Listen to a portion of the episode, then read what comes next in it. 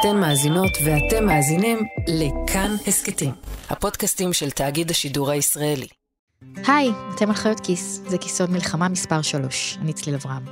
כמה זמן אחרי שהתחילה המלחמה התחלתם לחשוב על כסף? זאת שאלה מאוד אישית כמובן. אם אתם עובדים בתיירות או במסעדות, כנראה חשבתם על זה מיד. אם אתם רופאים, זה כנראה יטריד אתכם פחות. גם אם אתם לא מוטרדים משאלות כלכליות אישיות, אחרי כמה שבועות התחילו לרחף באוויר השאלות הכלכליות הגדולות, שאלות המקרו. אחרי שכל זה ייגמר, מה יישאר מהכלכלה שלנו? האם צפויה לנו אינפלציה נוראית? יכול להיות שיהיו שנים של מיתון? אולי מלחמה זה טוב לכלכלה? כל אלה הנחות שאנשים מניחים לגבי היום שאחרי, בשיחות סלון, אולפנים ורשתות חברתיות. האם על הערימה הגדולה של דאגות ופחדים שיש לנו עכשיו צריך להניח עוד דאגה אחת, דאגה לכלכלת ישראל? שמעתי את השאלות האלה יותר ויותר סביבי, אז עשיתי את מה שאני תמיד עושה כשהמצב הכלכלי נעשה מדאיג.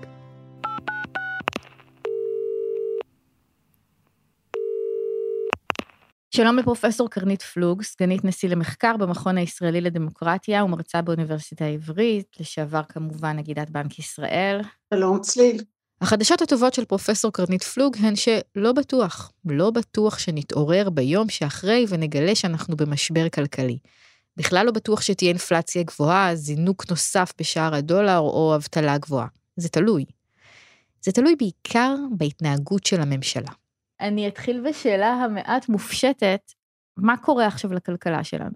עכשיו אנחנו בעצם בעיצומה של מלחמה, אז אנחנו אה, מצד אחד יש פעילות מאוד אינטנסיבית אה, בחזית מבחינת אה, שימוש ב, בכל המשאבים שנדרשים למלחמה, מצד שני או מאותו צד יש בערך 360 אלף אנשים שמגויסים למילואים ויש את העורף או את המגזר העסקי שגם חסרים בו הרבה מאוד עובדים, אה, גם חלקו אה, משותק בגלל הפעילות הצבאית ובגלל האיומים, מערכת החינוך עובדת באופן חלקי וגם כמובן יש הרבה פחות פעילות בגלל שאנשים יוצאים פחות, מוציאים פחות, צורכים פחות, יש המון המון אי ודאות אז כמובן שההשקעות אה, נעצרו או ירדו בצורה חדה יש המון צרכים שקשורים ללחימה ולטיפול בנזקים אה, ויש המון אי ודאות על לאן זה הולך. מתפרסמים מספרים מטורפים שזה עולה 2.5, 2.4 מיליארד שקלים ביום, אנחנו יכולים לעמוד בזה? קודם כל אנחנו יכולים לעמוד בהוצאה מאוד גדולה אם נעשה צעדים שמתחייבים וזה להבין שהדברים שלא משרתים כרגע את ההמשכיות העסקית ואת צורכי הלחימה ואת הפיצוי והטיפול בכל מי שנפגע, את הדברים האלה צריך לשים בצד. הדבר הראשון שמתחייב, והיו כל מיני הצהרות אבל אני לא ראיתי שבאמת מקיימים אותם, זה קודם כל צריך החלטת ממשלה שעוצרים את כל הכספים הקואליציוניים שטרם הוצאו, שמפרקים את כל משרדי הממשלה המיותרים שנוצרו כדי לענות על כל מיני צרכים פוליטיים וקואליציוניים.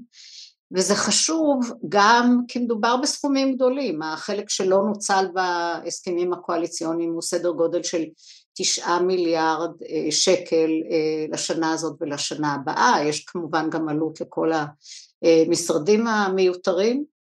זה חשוב בגלל שזה הרבה כסף, אבל זה חשוב לא פחות בגלל שזה יבטא את זה שהממשלה באמת מתחילה להבין את גודל האירוע אה, ומסוגלת לקבל החלטות מתוך איזושהי ראייה ממלכתית ולא להמשיך בעצם לשרת את כל האינטרסים המגזריים שמאוד אפיינו את הפעילות של קודם לכן.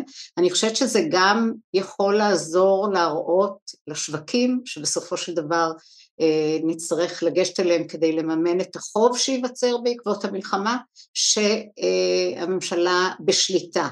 אז זה נראה לי אה, ככה ממש מתחייב בעת הזאת. נעצור שנייה להסביר. כשהמדינה מגדילה את ההוצאות שלה כמו שקורה עכשיו, היא צריכה לממן אותן, או באמצעות העלאת מיסים, או מה שיותר סביר כרגע, הגדלת החוב. המדינה לוקחת הלוואות, ועל הלוואות משלמים כמובן ריבית. כמה ריבית? זה מאוד מאוד חשוב, ומה שקובע את זה הוא איך העולם תופס את ההתנהגות שלנו, האם אנחנו לווים אמינים, האם אנחנו מתנהגים באחריות עם כסף ומשתמשים בו רק למה שצריך. אם התשובה היא לא, אז יותר מסוכן להלוות לנו כסף, ואז הכסף הזה יקר יותר, ריבית גבוהה יותר. המשמעות היא שיותר מהכסף שלנו ילך בעתיד להחזרת חובות ופחות לדברים אחרים. בינתיים, אחת מחברות הדירוג, מודי'ס, הודיעה על הורדת תחזית הדירוג שלנו, והשאר מסתכלות מקרוב. הרבה אנשים חוששים מאוד מזה שהולך לבוא לנו מיתון נוראי, משבר נוראי, משמיעים תחזיות מאוד אה, קשות. זה, זה ודאי? זה לא ודאי, אני חושבת שהתחלתי ואמרתי שיש כמובן המון המון אי ודאות, אנחנו לא יודעים כמה זמן המלחמה תימשך, אנחנו לא יודעים אם היא תתרחב בצורה משמעותית גם לחזית הצפונית, אנחנו לא יודעים הרבה מאוד דברים. אני יכולה לומר שמתוך הניסיון מהעבר, ויש לנו ניסיון, אבל כמובן שכל כל אה, מלחמה או כל סבב לחימה הוא שונה מקודמו, אה, אם זה לא יימשך המון זמן ואם זה לא יתפשט לחזית נוספת, אז uh, תהיה פגיעה משמעותית בכלכלה, אני מניחה שיותר מאשר ראינו במלחמת לבנון השנייה או בעופרת יצוקה, אבל זה לא, uh, זה משהו שאנחנו בהחלט יכולים לעמוד בו, ואם נתנהל נכון, אז גם ההתאוששות אה, תהיה יחסית אה, חזקה ומהירה. אה, אז אם, שוב, רק לצורך השוואה, במלחמת לבנון השנייה הפגיעה בפעילות הייתה בסדר גודל של חצי אחוז תוצר, זה נשמע נורא נורא מעט. הייתה ירידה חדה ברבעון האחרון של 2006 ועלייה מאוד חדה ברבעון העוקב הראשון של 2007 והייתה התאוששות מאוד מאוד מהירה. אז אה, אנחנו לא בהכרח באירוע בסדר גודל כזה, יכול להיות שזה אירוע בסדר גודל הרבה יותר גדול, אבל שוב, אם זה לא יהיה מאוד מאוד ארוך ואם זה לא יתפשט לחזית הצפונית, אז אני חושבת ש... ואם הממשלה תעשה את הדברים הנכונים, אנחנו יכולים להרחיב על זה עוד רגע, אז אני חושבת שכן, בהחלט המשק, הכלכלה אה, יכולים לעמוד בזה, ואם גם אה, החברה תהיה בה קצת יותר סולידריות, את מה שאנחנו בעצם רואים עכשיו בעיצומה של המלחמה וקצת ירדו המתחים, אז אני חושבת שאנחנו נוכל להתאושש יחסית מהר מבחינה כלכלית. תרחיש בסגנון האינתיפאדה השנייה של חצי עשור של מיתון, הוא רלוונטי פה? זה תרחיש שהוא אפשרי, אבל אני חושבת ש... קודם כל בתקופה של האינתיפאדה השנייה היו כמה אה, גורמים נוספים שפעלו אה, להעצים את ההשפעה השלילית של האינתיפאדה. נכנסנו אה, אז, קודם כל הייתה באותה תקופה בערך גם התנפצה בועת הדוט קום, מה שפגעה בחלק ההייטקי של המשק, אה, המשק העולמי היה בהאטה, אה, היו גם הייתי אומרת טעויות בצד של המדיניות, בסופו של דבר נאלצנו בעצם לעשות קיצוץ תקציבי מאוד עמוק בשיא המיתון בגלל עלייה בעלות מימון החוב הממשלתי, בגלל היעדר מדיניות שהייתה אמינה מבחינת השווקים, זה החריף עוד יותר את הפגיעה בפעילות. אה, כלומר הקיצוץ שהממשלה נאלצה לעשות אה, בגלל עלייה מאוד גבוהה בתשואות על החוב הממשלתי החריפה, אה, החריף עוד יותר את המיתון. לעשות קיצוץ בתקופה של מיתון, מה שנקרא צנע בעצם, שהיום זה די קונצנזוס שזה דבר מאוד גרוע. נכון, נכון, אבל אתה לפעמים נאלץ לעשות את זה אם אתה לא מתנהל בצורה מספיק טובה לפני כן. אני חושבת שהיום אנחנו נכנסים מבחינת העמידות של המשק במצב יותר טוב לאירוע, אנחנו עם אה, חוב ממשלתי אה, ביחס לתוצר שהוא 60 אחוזים זה נחשב בהחלט אה, מקום טוב, אנחנו עם עודף בחשבון השוטף של מאזן התשלומים, אנחנו עם אה, יתרות מטבע חוץ של בנק ישראל של 200 מיליארד שקל. וזה מרכיבים שמחזקים את העמידות של המשק.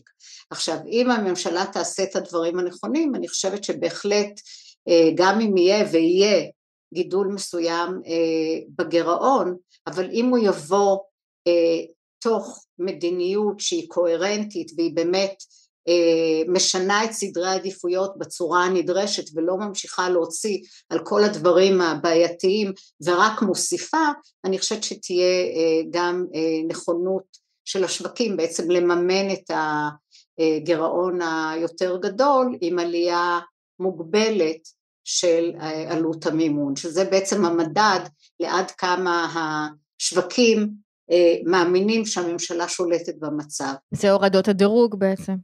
אה, כן, זה יכול לבוא, ראינו אזהרה של חברות הדירוג, אבל עוד לפני חברות הדירוג ראינו גם עלייה מסוימת בתשואות, שהיא בעצם עלייה בפרמיית הסיכון. עכשיו, עלייה מסוימת צפויה, בגלל שהסיכון הביטחוני גיאופוליטי עלה, אה, על זה גם מדברות חברות הדירוג באזהרות שלהם. אה, ובזה שהם שמו את, את החוב של מדינת ישראל תחת מעקב יותר הדוק. אבל האם העלייה תהיה מעבר למה שנגזר מה, מהעלייה של הסיכון הביטחוני ותבטא גם את התפיסה שיש בעיה בניהול של המדיניות, זה יכול להעצים פשוט את העוצמה של עליית התשואות, עלול להביא גם אה, להפחתת דירוג. אה, אגב, מה שגם עלול לקרות כמובן אם אה, המלחמה תתרחב לעוד חזית, זה מה שחלק מחברות הדירוג ציינו במפורש בדוחות שלהם. עוד חשש שאני שומעת מאנשים, וגם זה נאמר באיזה ודאות, שתהיה אינפלציה מאוד גבוהה. ראינו את זה בעקבות המלחמה באוקראינה. אני חושבת שהסבירות לזה שנראה אה, איזו עלייה מאוד גדולה באינפלציה היא לא גבוהה. אה, אני חושבת שהעובדה שבנק ישראל פועל כדי לייצב את שער החליפין ולמנוע פיחות מאוד אה, מאוד חזק, זה תורם לכך שהמנוע הזה של האינפלציה ייחלש. אה, במקרה של אוקראינה צריך לזכור, אה, היא יצואנית מאוד גדולה, אוקראינה ורוסיה הן יצואניות של תבואה וחומרי גלם, אז חלק מהעלייה אה, באינפלציה הייתה קשורה לעלייה של חומרי, אה, חומרי הגלם והתבואות, מחירי התבואות והאנרגיה, אה, אז אני חושבת שהתופעות האלה פחות צפויות אצלנו. החשש העיקרי זה באמת לעלייה באינפלציה כתוצאה מפיחות מהיר, ופה אני חושבת שהפעילות של בנק ישראל צפויה למתן אותו. מעבר לכך, בגלל ההתמתנות בצריכה הפרטית, בביקושים המקומיים, אני חושבת שבטווח טיפה יותר אה, ארוך אה, אפילו צפויה איזושהי ירידה באינפלציה. אה, אז, אז אני חושבת שהתחזיות לספייק, לאיזו עלייה חדה באינפלציה, נראה לי בסבירות נמוכה. זה נחמד, זה קצת מרגיע. אם הלכתם לאיבוד, אז נחזור אחורה רגע. לבנק ישראל יש כסף, הר של כסף, 200 מיליארד דולר. והכסף הזה משמש כדי לאזן לפעמים את השקל לכיוון שאנחנו רוצים שהוא יהיה. כשהשקל מאוד יורד מול הדולר, בנק ישראל יכול למכור המון המון דולרים, וככה טיפה להחזיר את המצב אחורה. בתקופות שבהן הדולר מאוד נמוך ורוצים שהוא יעלה קצת, זה נשמע מוזר, אבל זה היה ככה ממש לא מזמן, קונים דולרים. אז מה הממשלה יכולה לעשות, חוץ מהקפאת הכספים הקואליציוניים, ש... כלומר, מה עוד, ש... שיעזור לנו לצאת מזה טוב יותר? אני חושבת שמה שמתגבש כרגע, והפרטים כל הזמן משתנים, אבל מה שעומד כרגע על הפרק זה קודם כל להכריז על סיוע מהיר לעסקים, מתוך כוונה לתמוך בעסקים כדי שהם ישרדו וכדי שהם יהיו שם כשהמשבר ייגמר. אז במסגרת הזאת יש גם פיצוי בגין ההוצאות הקבועות ויש גם פיצוי בגין השכר, השיעור נדמה לי עכשיו עומד על 75 אחוז וזה מענה בעיקר לעסקים קטנים ובינוניים. בנוסף גם הקלו מאוד את תנאי היציאה לחל"ת, כלומר ויתרו על חלק מהקריטריונים לזכאות לדמי אבטלה בזמן החל"ת, קיצרו את משך הזמן שלא מפוצה ויתרו על הדרישה לשימוש קודם כל בימי החופשה וקיצרו או הקלו בתנאי תקופת ההכשרה מה שאומר שיותר אנשים זכאים בעצם לקבל דמי אבטלה בתקופת החל"ת. נדמה לי ששני הכלים האלה ביחד יכולה להיווצר שם איזושהי בעיה כי אם יותר קל לקבל דמי אבטלה בתקופת חל"ת יכול להיות שעובדים יעדיפו את זה על פני הישארות במקום העבודה שאמור לקבל פיצוי חלקי על, ה, על תשלומי השכר. אז יכול להיות שיכולה להיווצר שם איזושהי בעיה, בכל מקרה אני חושבת שבגדול כרגע הכלים האלה מטפלים לפחות בחלק מהמגזר העסקי, למיטב הבנתי או למיטב ידיעתי עדיין אין הצעה לטיפול בעסקים גדולים ולכן הנטייה להוציא את העובדים שלהם לחל"ת כנראה תהיה וכבר ראינו את ההתחלה של זה תהיה כנראה בהיקפים מאוד גדולים ולכן יכול להיות שאין מנוס גם להקל בתנאי החל"ת. יש פה איזה משחק כזה של מי ימצמץ ראשון, לא, וגם נראה שכבר הפסדנו בו, כאילו שהרכבת קצת יצאה מהתחנה, כי אחרי הקורונה היה, הייתה הסכמה שזה לא טוב שכל כך הרבה הוצאו לחל"ת, והחל"ת הגמיש בעצם היה איזה תמריץ להוציא כל כך הרבה, והחליטו לא לעשות את זה יותר, והנה אנחנו שוב באותו מצב. הבעיה עם החל"ת הגמיש זה בעצם דובר בשעתו על המודל הגרמני. המודל הגרמני התייחס לכך שאפשר אה, לאפשר לעסקים להוריד את שיעורי המשרה של העובדים שלהם ולהשלים את השכר לאותם עובדים למשרה מלאה באמצעות המענק הממשלתי שניתן דרך העסקים. המודל הזה מאוד מתאים למצבים האלה, אבל את הפרמטרים הנדרשים כדי להפעיל אותו אצלנו עדיין לא קיימים. צריך להגיד עוד דבר ביושר, בשעתו בתחילת הקורונה אנחנו, גם אני חשבתי שהמודל הגרמני זה המודל המתאים ביותר, כי הוא ישמר את העובדים בתוך מקום העבודה.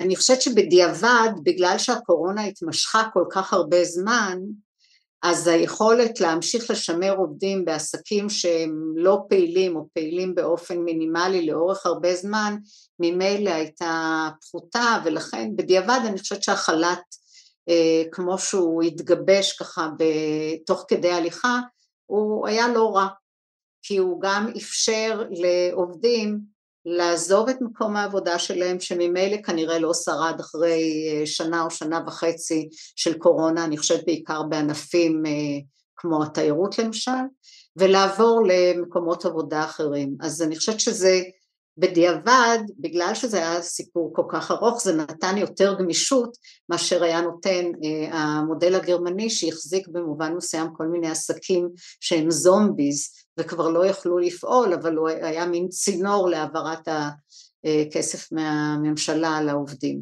אז אה, הרבה דברים הם, כשאתה לא יודע מראש כמה זמן אה, יימשך המשבר, אז זה לא לגמרי ברור ש, שמה חש, שחשבת ex ante הוא בדיעבד אה, היה נכון גם ex post. אוקיי, okay, אז זה מה שהממשלה יכולה לעשות. יש משהו שאנחנו יכולים לעשות? אחרי 11 בספטמבר, ג'ורג' בוש אמר לאמריקאים, go shopping, וזה נתפס כמגוחך, אבל בעצם זה משאיר גם את הכלכלה בחיים. אז קודם כל אני חושבת שהחברה האזרחית בישראל עכשיו אה, אה, מתגלה במלוא תפארתה, אה, ועושה המון. אגב, נושא אחד שלא דיברנו עליו זה על המחסור האקוטי בעובדים. גם בגלל הגיוס של המילואים, גם בגלל סגירת מערכת החינוך אה, לפחות בחלקה, גם בגלל העובדים הזרים, גם בגלל העובדים הפלסטינאים וגם בגלל העובדים הערבים שבאזורים מסוימים אה, הם חוששים להגיע או המעסיקים שלהם חוששים להגיע. וענפים כמו החקלאות והבנייה אה, ממש נפגעים בצורה קריטית בגלל ההיעדר של העובדים. אה, ופה אני חושבת שלפחות בתחום של החקלאות, אני בטוחה שזה רק טיפה בים, אבל ההתגייסות אה, של אלפי אלפי אה, אנשים לנסות לסייע לחקלאים היא, היא, היא לפחות מחממת את הלב ואולי עוזרת גם קצת, אז אני חושבת שבמובן הזה החברה האזרחית עושה המון. ולגבי לצאת שופינג, אז אני חושבת שקודם כל ברגע שיהיו פחות אזעקות ואנשים ירגישו קצת יותר בטוח, אני מניחה שזה יקרה.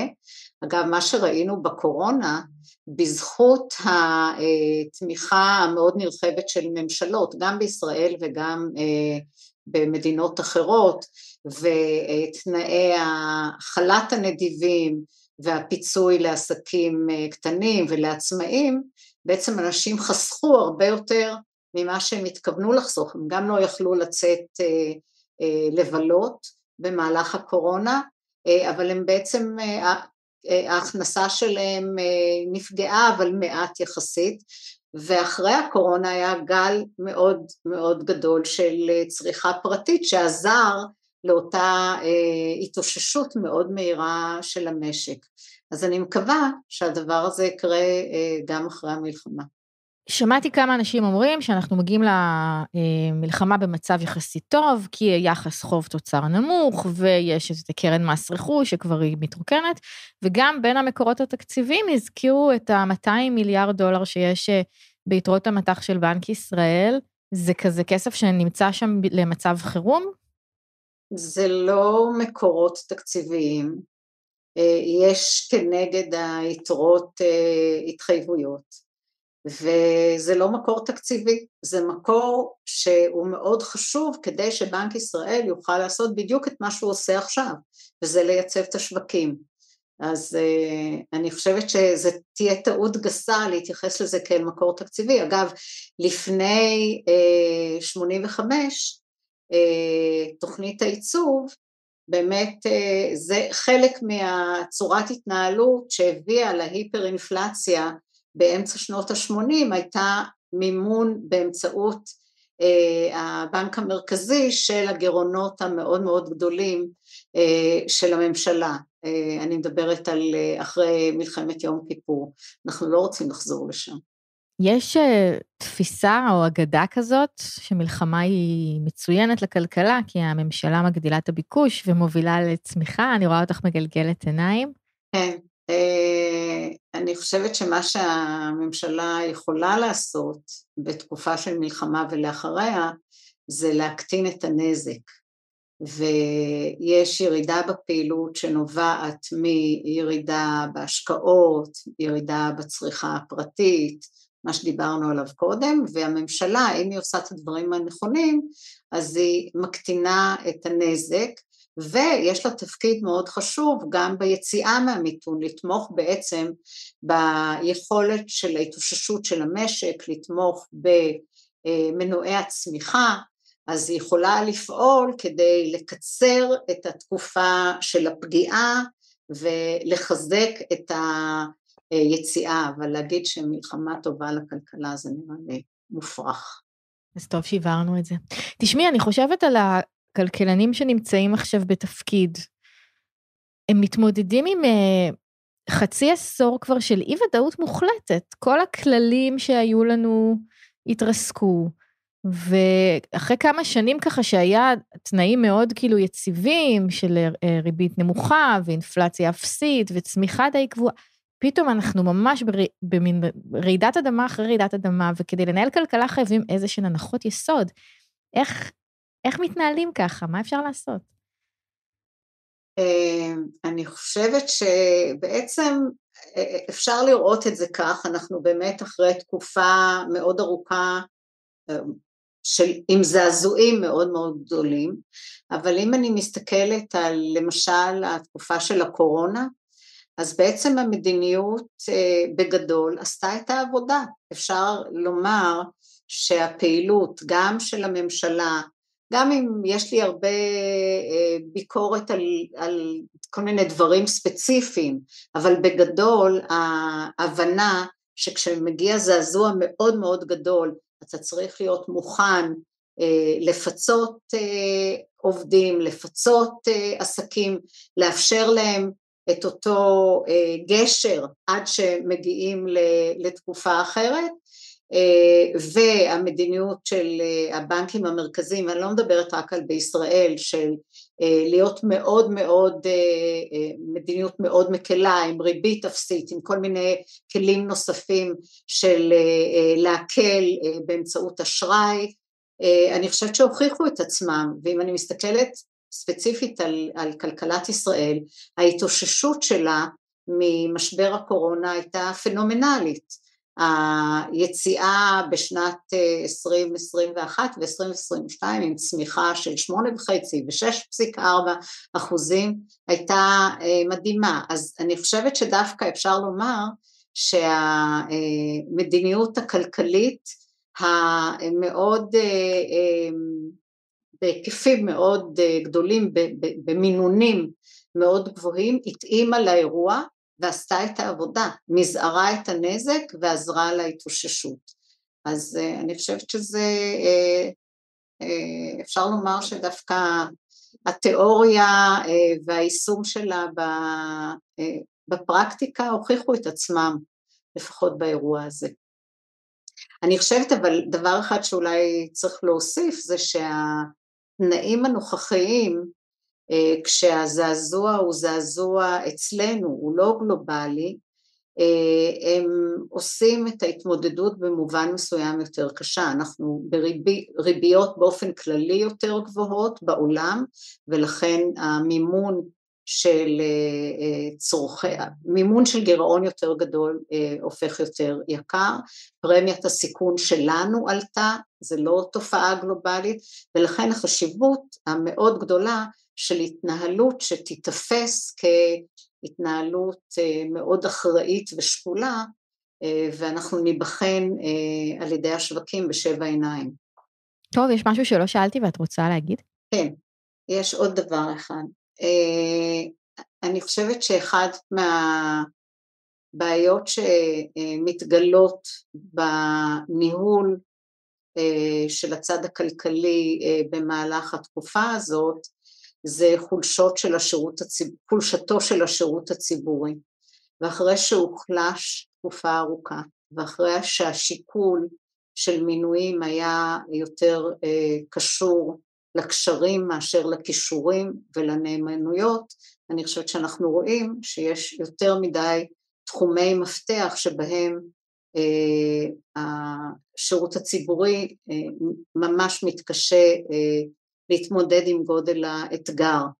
ואני מקווה שזה יהיה שיעור אה, לכל מי שמקבל החלטות אה, ואני מקווה שנלמד מזה שאיכות השירות הציבורי היא חשובה תמיד אבל היא חשובה במיוחד בתקופות משבר ואני מקווה שאנחנו אה, אחרי, המשבר, אחרי השבר המאוד קשה הזה אה, גם אה, ירד האסימון שאנחנו זקוקים לשירות ציבורי איכותי עם אנשים שנבחרים לפי הכישורים שלהם ועם גישה ממלכתית לעבוד לטובת כל אזרחי המדינה.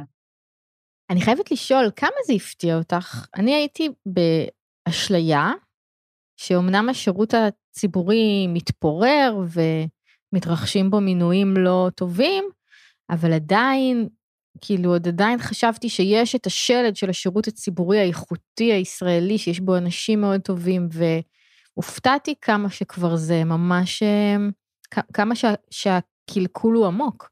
לא, לא ידעתי ש... כאילו כל הזמן התרענו שזה יקרוס, לא ידעתי שזה כבר בעצם מבפנים קרס.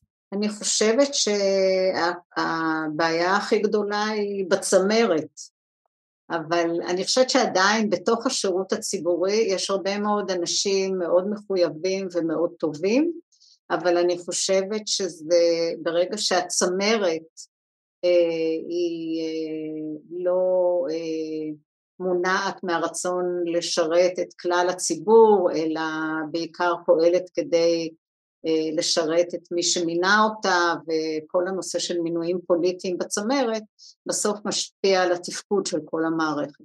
טוב, איך נסיים באיחול שקט? אה, אני מקווה שאנחנו אה, נעבור את התקופה הקשה הזאת אני חושבת שנקודת האור זה באמת התחושה של הביחד ושל ההתגייסות של החברה האזרחית, ושיגיעו ימים טובים יותר. אמן. פרופסור קרנית פלוג, תודה רבה. תודה, צליל. האזנתם והאזנתן לכיסון חירום של חיות כיס, ההסכת הכלכלי של כאן. תומר מיכלזון הוא העורך שלנו, לי צדוק המפיקה שלנו חזרה חלקית ממילואים, דש לאלון אמיצי, מתגעגעים אליך, וגם שאול אמסטרדמסקי במערכת שלנו, דש גם לך. אני צליל אברהם, שיהיה לכם יום או לילה שקט ובטוח איפה שאתם נמצאים. תודה רבה לכם שהאזנתם.